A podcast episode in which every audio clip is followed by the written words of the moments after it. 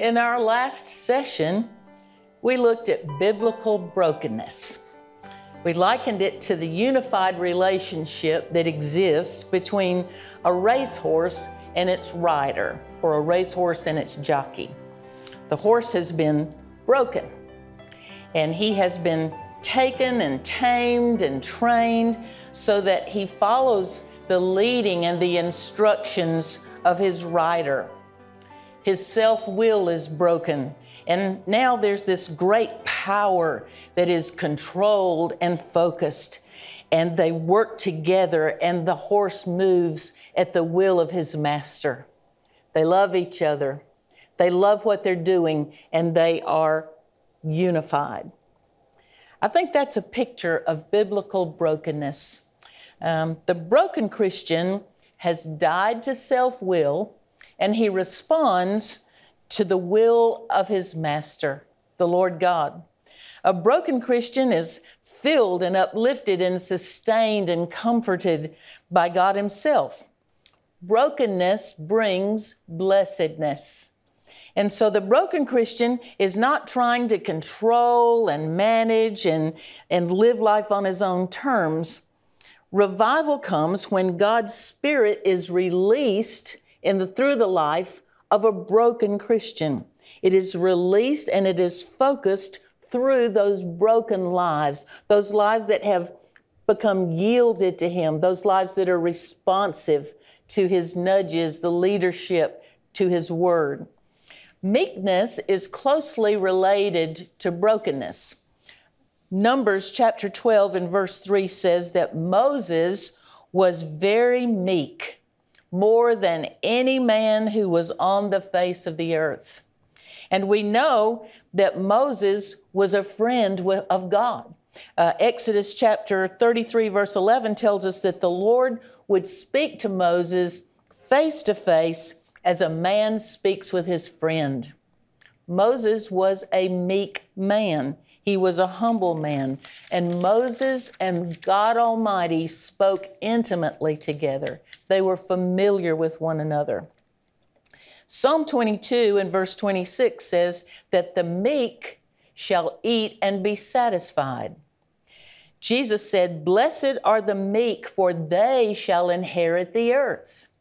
And speaking of himself, Jesus said, Come unto me, all ye that labor and are heavy laden, and I will give you rest. Take my yoke upon you and learn of me, for I am meek and lowly of heart, and you shall find rest unto your souls. The meek spirit is one that accepts the Father's dealings as good uh, without any disputing Him or resisting Him. It is a heart that does not fight against God or struggle and contend with God so that there's a war between self will and God's will. It is the opposite of self interest, it is the opposite of self assertiveness. Jesus always bowed to the Father, always bowed to the Father. His heart was solely to do the Father's will. So, what did he say about himself? I am meek. He was bowed to the Father. When we humble ourselves before God, we bow the knee before Him. We offer Him our lives, we offer Him our wills. A broken, meek, humble spirit will bow before the Lord. Meekness is not weakness. If you're taking notes, write that down. Meekness is not weakness. It is operating under the power of Almighty God. A racehorse is meek in that he does what his rider tells him to do. He is not weak. He is submissive to the will of the one controlling him. He is submissive to his master. That's what happens with us in God. We begin to operate under the power of Almighty God when we become meek, when we become a broken Christian. And when we get to this place of brokenness and meekness before the Lord, then we are ready to learn and embrace the fear of the Lord. The fear of the Lord. And that's what we're going to talk about today for a few minutes. What is the fear of the Lord? In our language, we usually associate the word fear with being afraid. Um, the fear of the Lord is not about the terror of the Lord, and it's not about being afraid of the Lord. Psalm 25 and verse 14 says, The friendship of the Lord is for those who fear him, and he will show them his covenant. So, friendship with God and fear of the Lord go together. They interface, they're partners. Now, we've already mentioned Moses and that he and God spoke intimately with one another as friends. So, Moses feared the Lord, but he wasn't afraid of the Lord. They're two different words, two different responses, two different, I guess, emotional attitudes. Abraham was called a friend of God, the friend of God. So he was a God-fearer, but he wasn't afraid of God. And so we, we, we just don't think of being either Abraham or Moses, who were friends of God, who feared the Lord. We don't think of them as being afraid of Him. Um, if I'm afraid of something, I want to get away from it. I was thinking of things that sometimes people are afraid of uh, snakes and spiders and mean people and heights and darkness and all of those things that we're afraid of, what do we want to do? We want to back off from them. We want to get away from them. They make us want to run, to get away and hide. The fear of the Lord is not like that.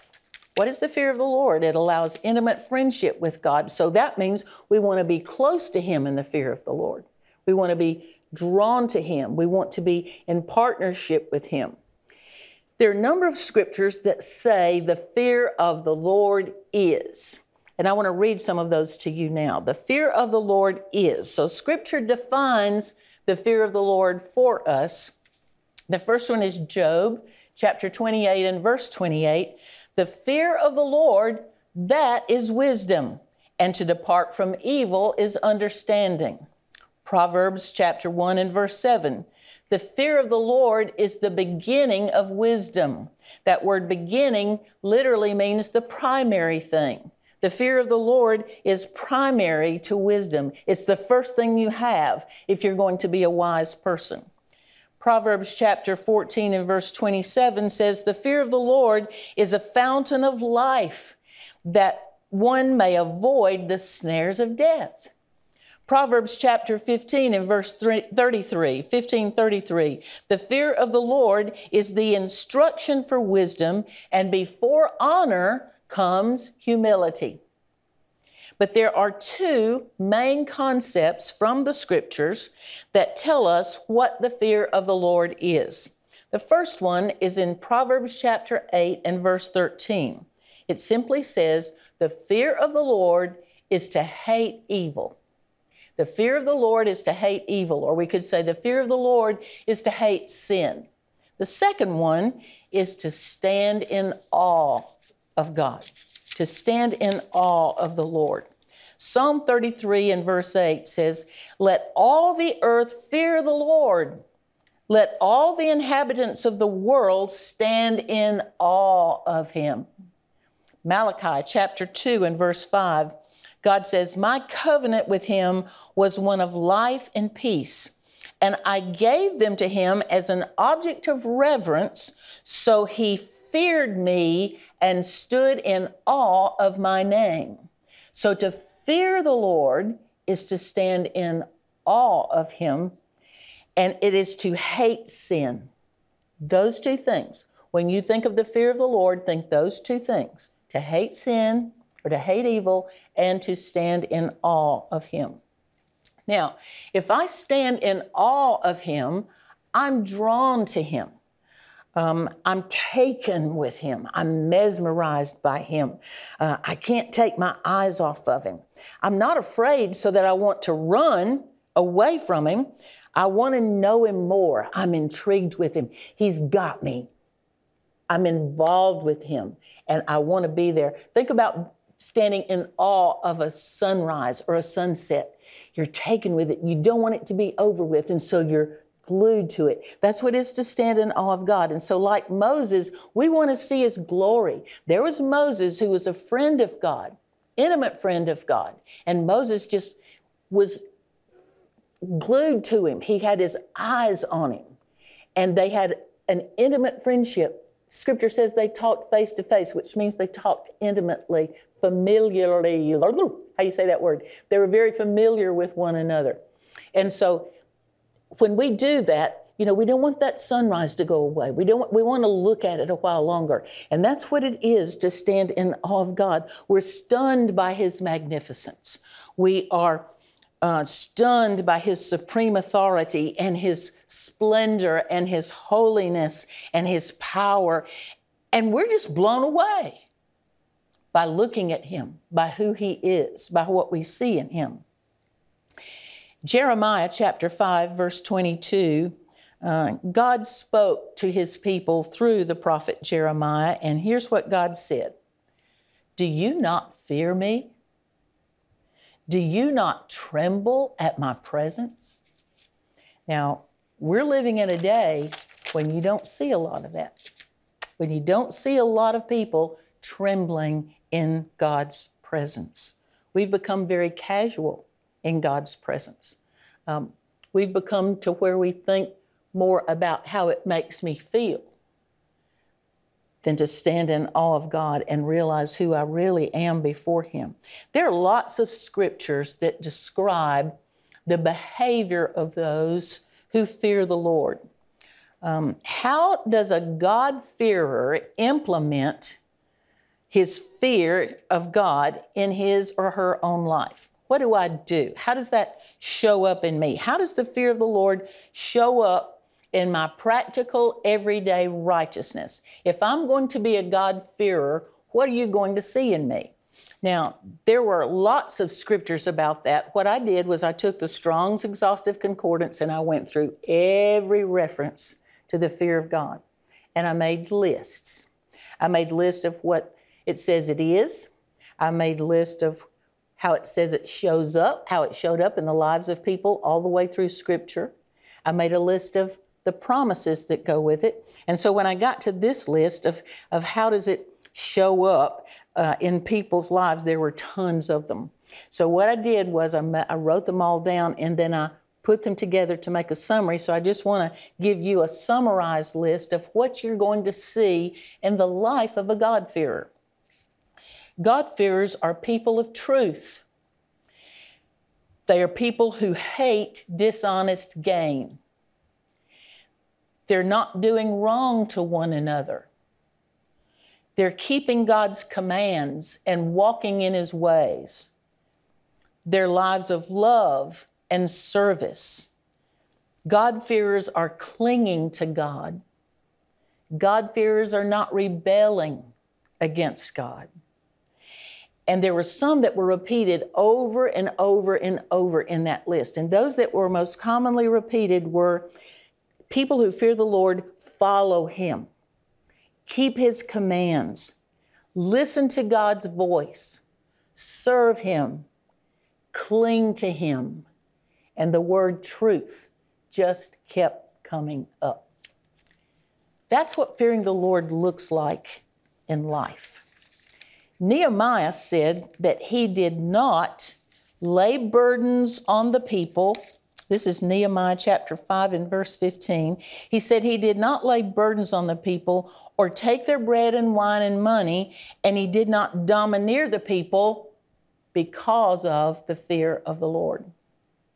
So Nehemiah was one that was paying attention to God, and it was showing up in his life and the, these things that he was not willing to do that a lot of other rulers were doing. He says, I'm not going to lay burdens on the people. I'm not going to take their bread and wine. I'm not going to take their money. I'm not going to domineer over them because I fear the Lord.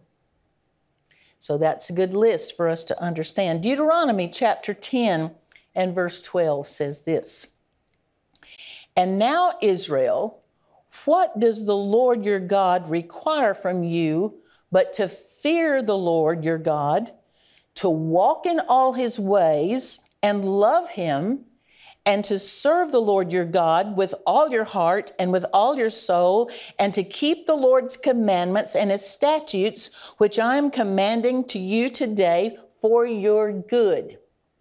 And then he skips down in verse 20 of Deuteronomy chapter 10 and says, You shall fear the Lord your God. You shall serve him and cling to him, and you shall swear by his name. He is your praise. And He is your God who has done these great and awesome things for you, which your eyes have seen. Standing in awe of Him, responding to that awe by how we behave. So, altogether, people who fear the Lord have this firm confidence, this true affection for Him, this constant obedience. And so, what is the fear of the Lord? It is the heart that hates evil, hates sin, and that stands in awe of God. By contrast, there are scriptures that describe those who do not fear the Lord. I'm going to just read these to you. These are a little bit longer. The first one is in Proverbs chapter 1. Proverbs chapter 1, uh, beginning in verse 23.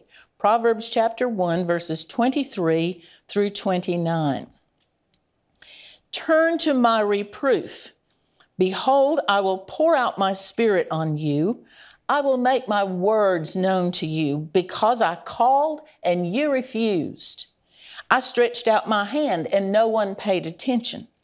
And you, you neglected all my counsel you did not want my reproof. I will even laugh at your calamity. I will mock when your dread comes. When your dread comes like a storm and your calamity comes like a whirlwind, when distress and anguish come on you, then you will call on me, but I will not answer. They will seek me diligently, but they will not find me because they hated knowledge and did not choose the fear of the Lord. There it is. They would not accept my counsel. They spurned all my reproof. So they shall eat of the fruit of their own way. Their own way was never brought to be broken before the will of God, before God's way. Next one is in Psalm chapter 36. Psalm chapter 36, beginning in verse 1. Transgression speaks to the ungodly within his heart. There is no fear of God before his eyes, for it flatters him in his own eyes concerning the discovery of his iniquity and the hatred of it. The words of his mouth are wickedness and deceit. He has ceased to be wise and to do good. He plans wickedness on his bed. He sets himself on a path that is not good. He does not despise evil. What did it say in the beginning? There is no fear of God before his eyes. That's what it looks like when you don't fear God. One more, let me just go to Romans. Let's go to the New Testament for a second. Romans chapter 3. Romans chapter 3 and beginning in verse 10. As it is written, and, and what he's doing here in Romans, he's quoting some Old Testament scripture, but he's got it all together here. He says, There is none righteous, not even one. There is none who understands. There is none who seeks for God.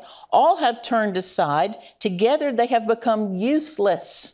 There is none who does good, there is not even one. Their throat is an open grave, with their tongues they keep deceiving. The poison of asps is under their lips, whose mouth is full of cursing and bitterness.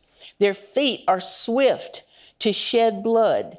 Destruction and misery are in their paths, and the path of peace they have not known.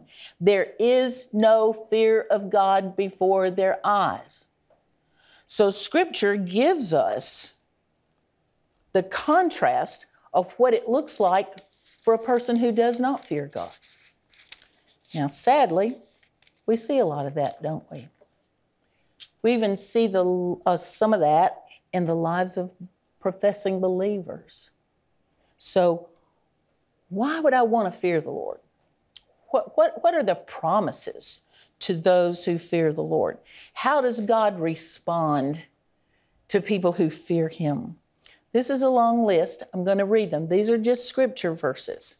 But I want you to have a clear picture of what happens, of how God's going to respond when we truly fear Him and walk in the fear of the Lord.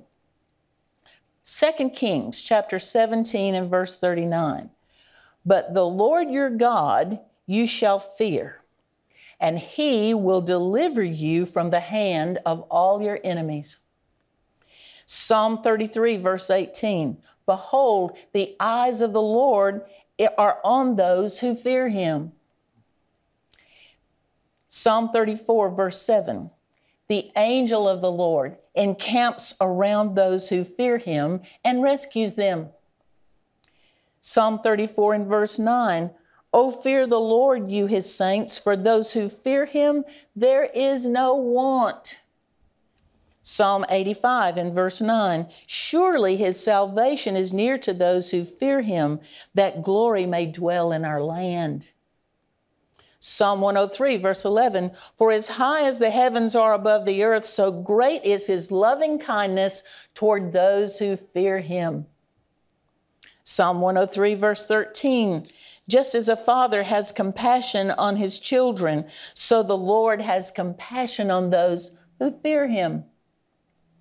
Psalm 103, verse 17. But the loving kindness of the Lord is from everlasting to everlasting on those who fear him. Listen to this, and his righteousness to children's children. It affects your grandchildren. That was Psalm 103, verse 17. Psalm 112 and verse 1. How blessed is the one who fears the Lord, who greatly delights in his commandments. His descendants, your children and grandchildren, will be mighty on earth. Psalm 128, verse 1. I'm going to read this one. This one was longer. There are four verses to this one, and I didn't write it all down. But Psalm um, 128. Beginning in verse 1. How blessed is everyone who fears the Lord, who walks in his ways. When you shall eat of the fruit of your hands, you will be happy, and it will be well with you. Your wife shall be like a fruitful vine within your house, your children like olive plants around your table. Behold, for thus shall the man be blessed who fears the Lord. Proverbs chapter 10 and verse 27 says, The fear of the Lord prolongs life. Proverbs chapter 14, verse 26 says, In the fear of the Lord there is strong confidence, and his children will have refuge. Proverbs chapter 19, verse 23. The fear of the Lord leads to life, so that one may sleep satisfied, untouched by evil. Proverbs chapter 2, verse 4. The rewards of humility and the fear of the Lord are riches and honor and life.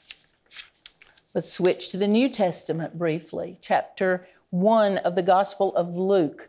Luke chapter 1 and verse 50 says, His mercy, God's mercy, is upon generation after generation toward those who fear Him. Acts chapter 9, verse 31. So the church throughout all Judea and Galilee and Samaria enjoyed peace, being built up and going on in the fear of the Lord and in the comfort of the Holy Spirit, it continued to increase. What does it do?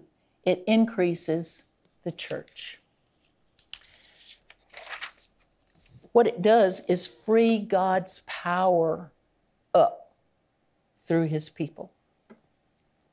His power is freed up. Think back again to that racehorse and that rider.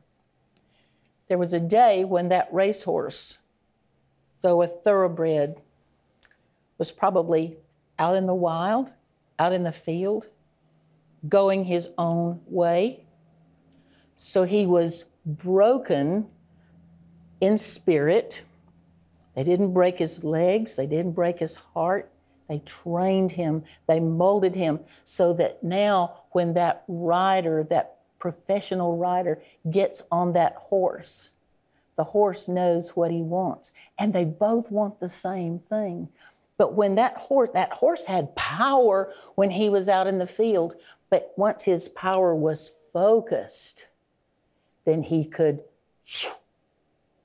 win and run under the power, under the instruction of his rider. That's what happens to us. When we become under God's instruction, when we are obedient to what he says, then we are able to run, walk in the power of Almighty God.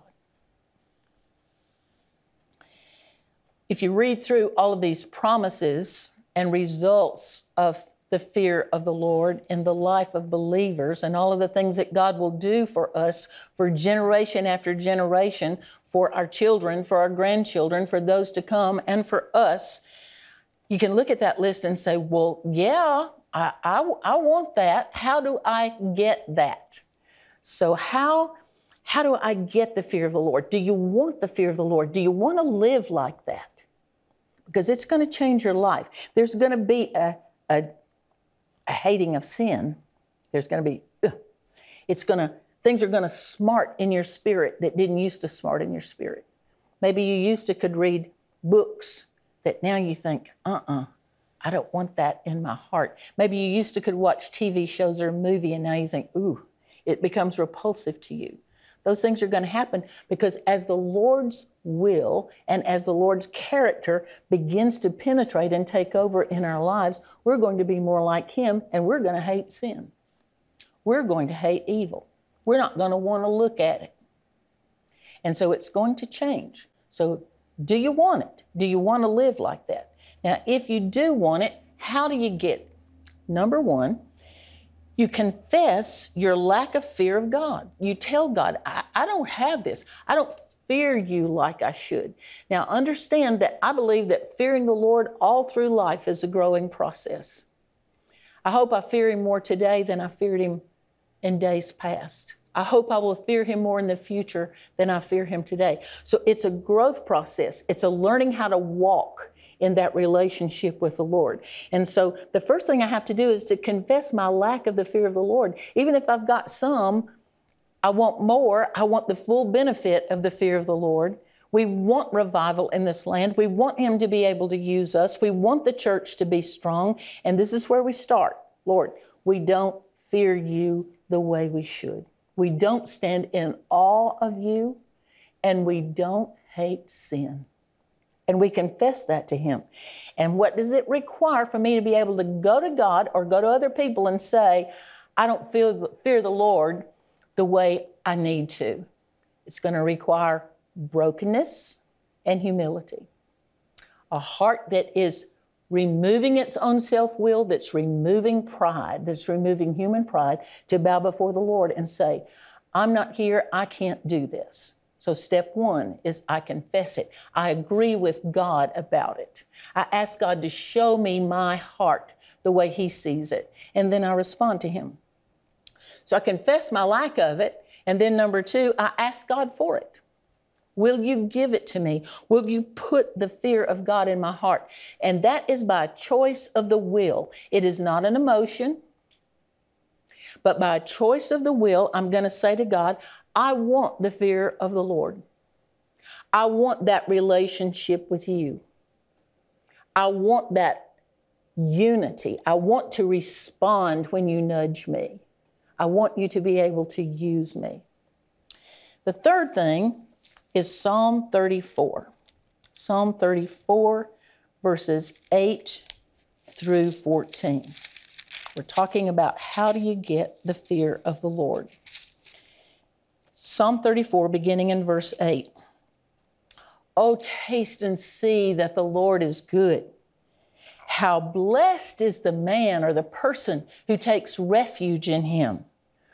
Oh, fear the Lord, you his saints, for those who fear him To those who fear him, there is no want. The young lions do lack and suffer hunger, but they who seek the Lord shall not be in want of any good thing. Come, you children, listen to me. I will teach you the fear of the Lord. I will teach you the fear of the Lord. Who is the man who desires life and loves lengths of days that he may see good? And so then he tells us where to start. If he's going to teach us, I love it that we can be taught the fear of the Lord. He says, I will teach it to you. Now, here's where you start keep your tongue from evil and your lips from speaking deceit. Depart from evil and do good, seek peace and pursue it. That's where you start. That's where we start learning. He said, I'm going to teach it to you, and here's where you start. You guard your tongue, and you guard the truth, and you stay away from evil and do good. That's how you learn it. Fourth thing. So the first one is confess your lack of fear of God. The second one is to ask God for it. The third thing is Psalm 34, verses 8 through 14. And number four is you receive it by faith. We're going to receive it by faith. Now, even though we receive it by faith, there's that one time decision where I get before the Lord and ask Him for it. Even though I receive it by faith, there's going to be a constant asking a constant learning, a constant looking to Him. Um, Matthew chapter 7 and verse 7, um, we know the verse, it's ask and it shall be given, seek and you shall find, knock and it shall be opened unto you. In the original language, in the Greek language, all of those verbs there are present continuous tense verbs. What does that mean? It means that what it's saying is if you ask and keep on asking, it shall be given to you. If you seek and keep on seeking, you will find.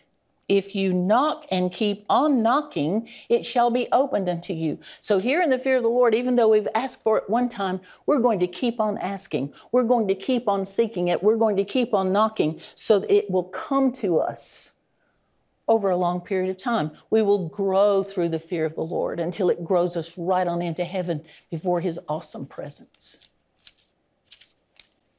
How will you know if you've got it? You will know if you've got it when you look at your own life and see how committed to truth you are, and to look at your own life and say, Am I walking in His ways? Or maybe you've got a buddy Christian that's doing this with you, and you can look at each other and hold each other accountable and say to one another, um, Am I committed to truth? Do you see me walking in His ways? Do you see me clinging to God? Do you see me listening to His voice? Do you see me obeying His voice? And you know if you've got it by how you react to sin. There comes a time when things that you used to not be bothered with at all, you can't do now. You can't watch that TV show anymore. You can't read that book. It aggravates your spirit. Sometimes, even now, I can be watching the news and it will aggravate my spirit. I turn it off. It's okay to do that. So, we're going to be able to tell by what our lives look like, by what our practical righteousness looks like, if we have any of the fear of the Lord in us. We're going to fail. There are going to be times when we're going to mess up and we're going to choose our own will instead of God's will. There are going to be times when that tongue's going to and say the wrong thing with the wrong attitude at the wrong time. It's going to happen. What are we going to do though? Because we are broken, because we already have brokenness established in our lives, we're going to bow before the Lord and say, Right now, would you cleanse me of that sin? Wash me. And immediately we deal with known sin. And that way we keep in that fellowship with the Lord. We're constantly dealing with it, we're watching out for it. And so we're going to see those things happening as we grow in the fear of the Lord. As I was preparing this lesson, the Lord brought to my mind a great old hymn. Um, we don't sing some of these old hymns much anymore. It was by a lady named Frances Ridley Havergal, and she wrote in the 1800s. You will probably know the hymn, those of you who are my age and have been churched for a long time. It's Take My Life and Let It Be. So I wrote down several verses of this hymn, and I'm going to read this as our closing prayer. Take my life and let it be consecrated, Lord, to Thee. Take my moments and my days, let them flow in ceaseless praise. Let them flow in ceaseless praise. Take my hands and let them move at the impulse of thy love. Take my feet and let them be swift and beautiful for thee, swift and beautiful for thee. Take my will and make it thine. It shall be no longer mine. Take my heart, it is thine own. It shall be thy royal throne. It shall be thy royal throne. Take my love. My Lord, I pour at thy feet its treasure store.